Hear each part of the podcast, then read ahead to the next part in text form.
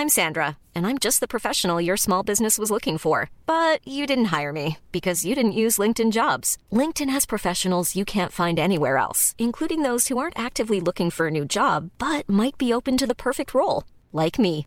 In a given month, over 70% of LinkedIn users don't visit other leading job sites. So if you're not looking on LinkedIn, you'll miss out on great candidates like Sandra. Start hiring professionals like a professional. Post your free job on linkedin.com/people today.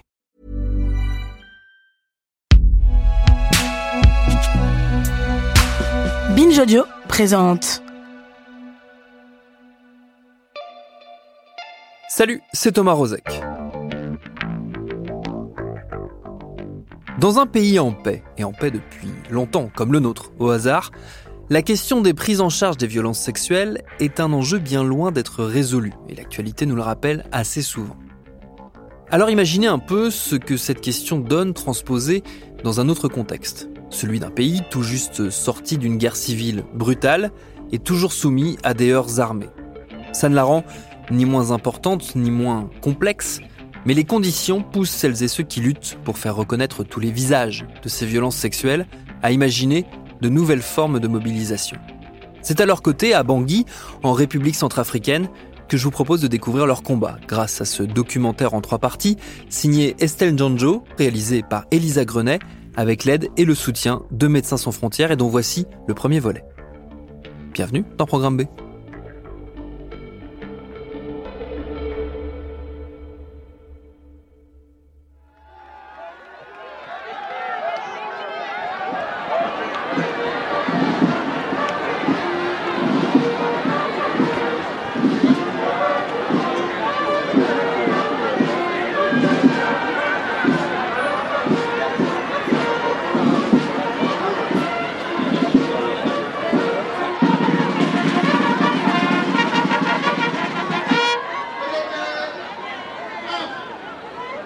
est 11h du matin et la cérémonie officielle a déjà commencé. Je suis en retard. Je suis bloqué par un militaire qui sécurise les alentours du stade 20 000 places à Bangui. Je n'ai plus qu'un cordon de sécurité à franchir. Il lit et relit mon accréditation, la tourne dans tous les sens. Après une dernière vérification et une fouille au corps, j'accède enfin au monument des martyrs. Aujourd'hui est une journée spéciale pour la République centrafricaine. On honore les victimes de la guerre. Et des victimes, il y en a eu.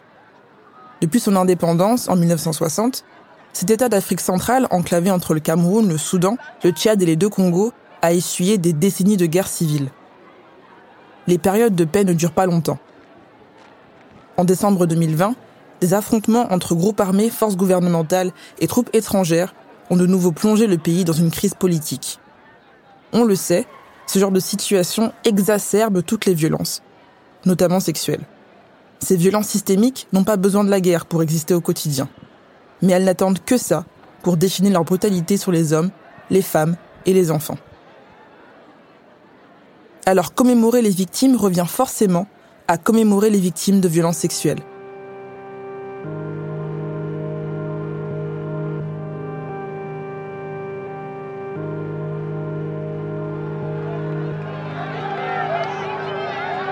Fait 35 degrés et les routes menant au centre-ville sont bloquées ce jour-là.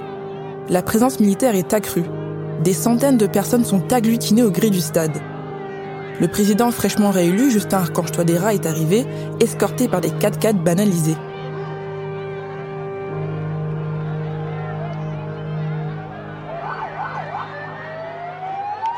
À Bangui, cette journée est donc un rendez-vous politique crucial. Après un bref discours devant le monument des martyrs, le président parade, salue la foule des femmes alignées qui l'attendent. Certaines dansent à son passage. Elles portent des banderoles Impunité zéro, trop c'est trop. Ici, on les appelle les survivantes et les survivants, parce que subir un viol, c'est mettre un pied dans la tombe. Le risque de meurtre suite à un viol est élevé. Les personnes qui en réchappent sont donc appelées ainsi les survivantes. Si je suis là, c'est parce que MSF m'a ouvert bien des portes pour pouvoir parler à ces victimes et à celles et ceux qui luttent contre ces viols et ces agressions. Si je suis là, c'est pour essayer de mieux comprendre la nature de ces violences dans un pays comme la Centrafrique. Qu'est-ce qui relève du particularisme? Qu'est-ce qui relève du systémique? Et comment on fait pour les prévenir d'un côté et pour les prendre en charge de l'autre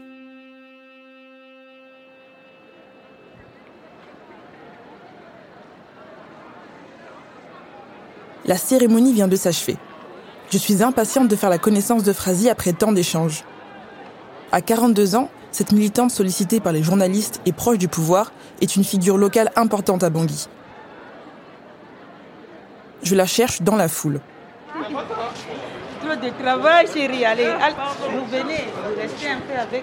À l'occasion de cette journée commémorative, des assauts de survivantes se sont réunis afin d'échanger, mais surtout parler indemnisation.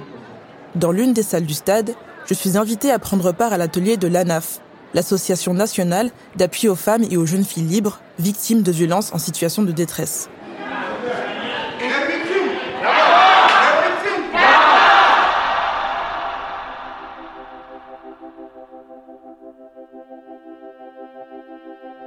L'association propose des formations professionnelles en couture, maçonnerie ou encore dans l'agriculture. Euphrasie en est la fondatrice. Sur un sujet aussi dur, c'est difficile de ne pas éprouver un sentiment de voyeurisme face aux victimes. Je ne veux pas les replonger dans leur traumatisme. On m'avait prévenu, parler de violences sexuelles reste tabou. Et pourtant, à ma grande surprise, c'est l'inverse qui se produit. À plusieurs reprises, je suis accueillie avec bienveillance par des victimes qui ont envie de parler, qui ont envie de me raconter leur histoire. Dans certains regards, je perçois cette légère angoisse de ne pas être crue. Euphrasie est une survivante. Et on peut dire qu'elle a besoin de parler. Par WhatsApp, en FaceTime et en face à face. Entre 2013 et 2014, une guerre civile éclate en Centrafrique. La Seleka, une coalition composée de combattants majoritairement musulmans venus du nord-est du pays, renverse le régime du président en place, François Bozizé.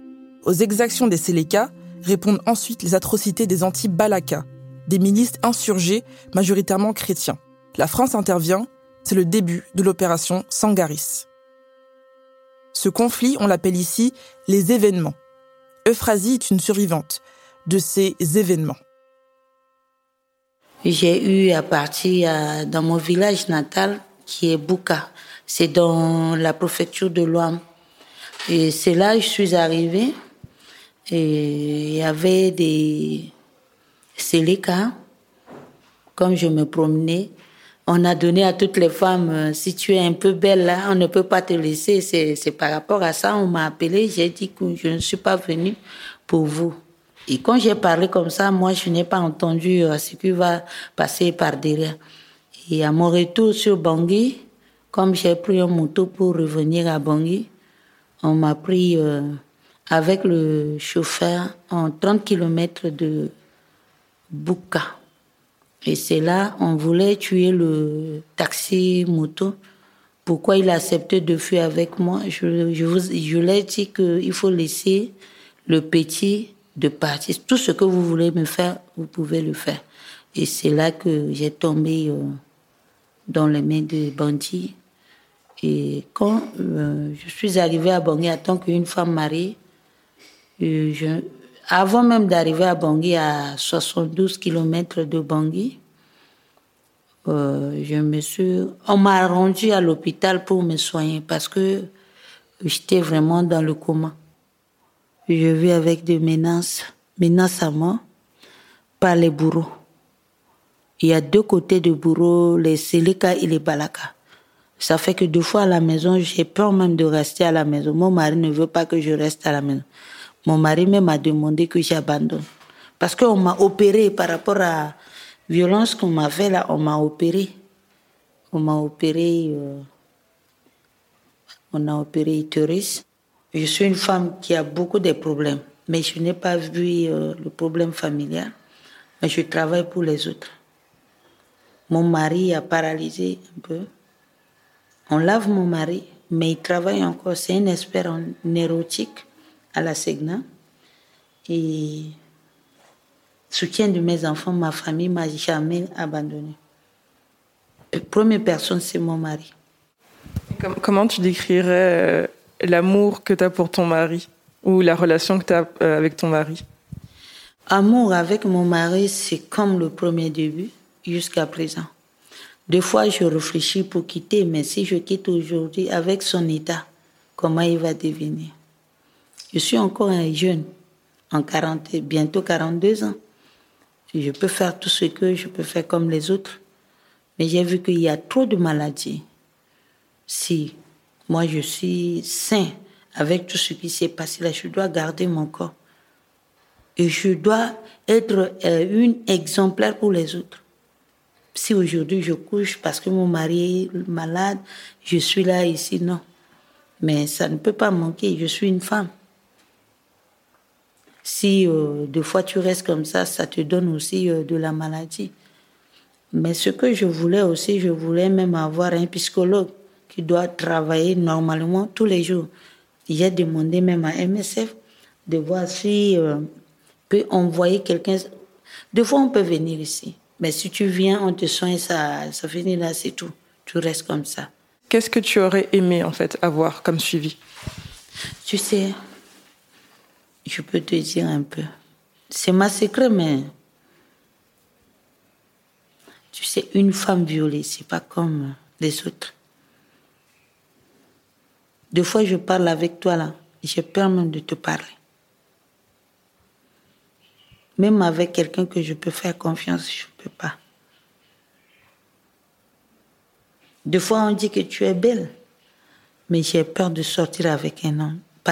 Parce qu'un jour à l'autre, il va dire que toi, on t'a violé, c'est par rapport à ça que tu fais la bordellerie. Tu vois, c'est ça. Et puis deux fois, mes enfants me demandent, maman, pourquoi tu dors seule? C'est la vie. J'ai passé même de voir un ami qui voulait même que je quitte Bangui. Mais si je quitte aujourd'hui ma mère, je suis comme un baouba pour ma famille.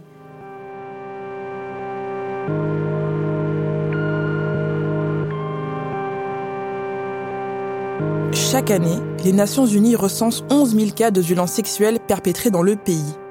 En réaction à cette recrudescence de violence, une brigade de police a été mise en place en 2017.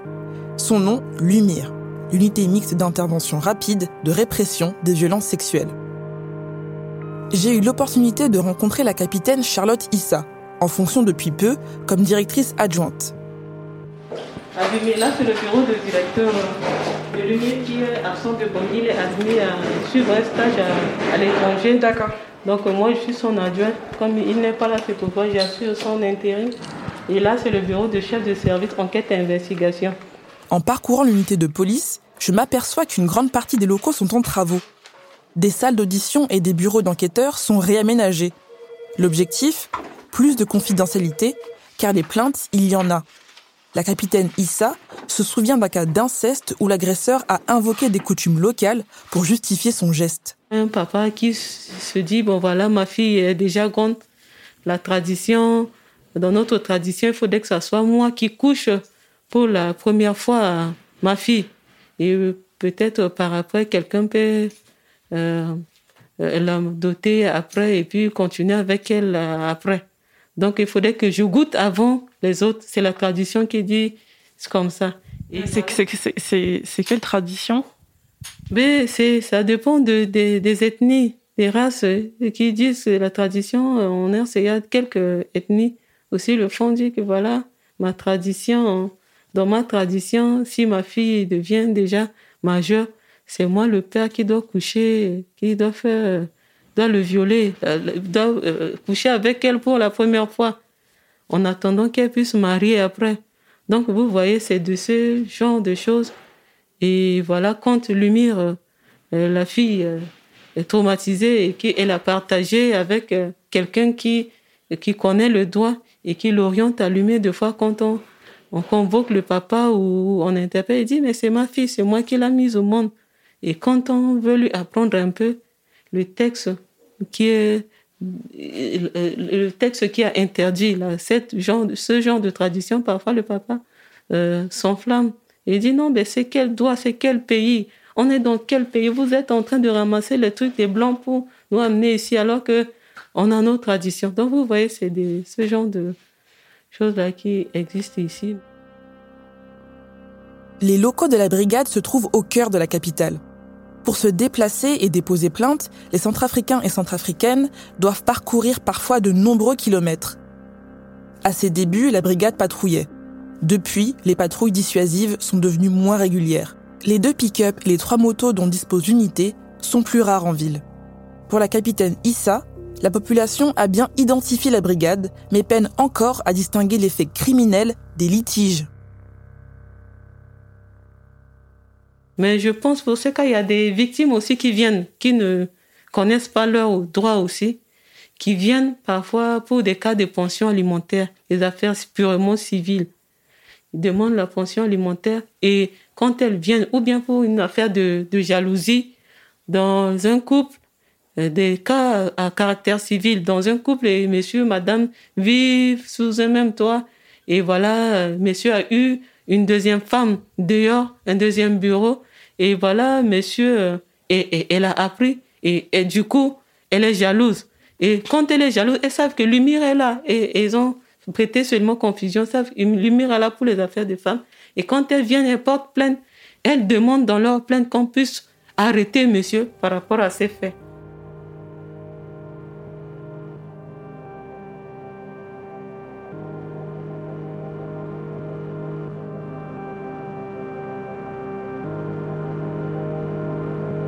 Mon enquête, j'ai vite remarqué que l'UMIR ne fait pas l'unanimité au sein des survivantes et des associations.